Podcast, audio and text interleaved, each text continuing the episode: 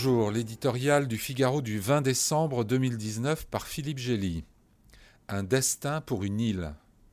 L'insularité peut mener au repli sur soi, mais la Grande-Bretagne a fait depuis quatre siècles la démonstration inverse. Par son cosmopolitisme et ses relations d'affaires héritées de l'Empire, c'est aujourd'hui l'un des pays les plus connectés au monde. En larguant les amarres de l'Union européenne, Boris Johnson ne promet donc pas cent ans de solitude, il fait plutôt miroiter une navigation libre au gré des vents porteurs. Le Premier ministre se donne un an pour sceller un nouveau partenariat avec l'UE, lorgnant en même temps les États-Unis et d'autres points d'appui en Asie. La possibilité d'un divorce sans accord avec l'Europe ne semble pas l'effrayer, comme si ce n'était qu'un enjeu de court terme, une sortie du port avant le grand large.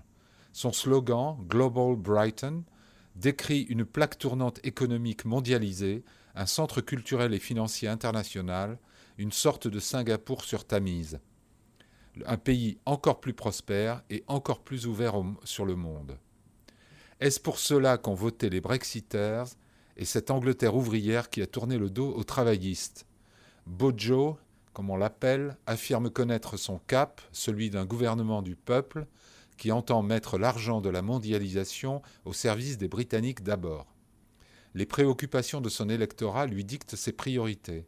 Immigration contrôlée, arsenal renforcé contre la criminalité et le terrorisme, soutien sonnant et trébuchant au système de santé publique trop longtemps négligé, protection des travailleurs, gel des impôts, service minimum dans les transports, etc.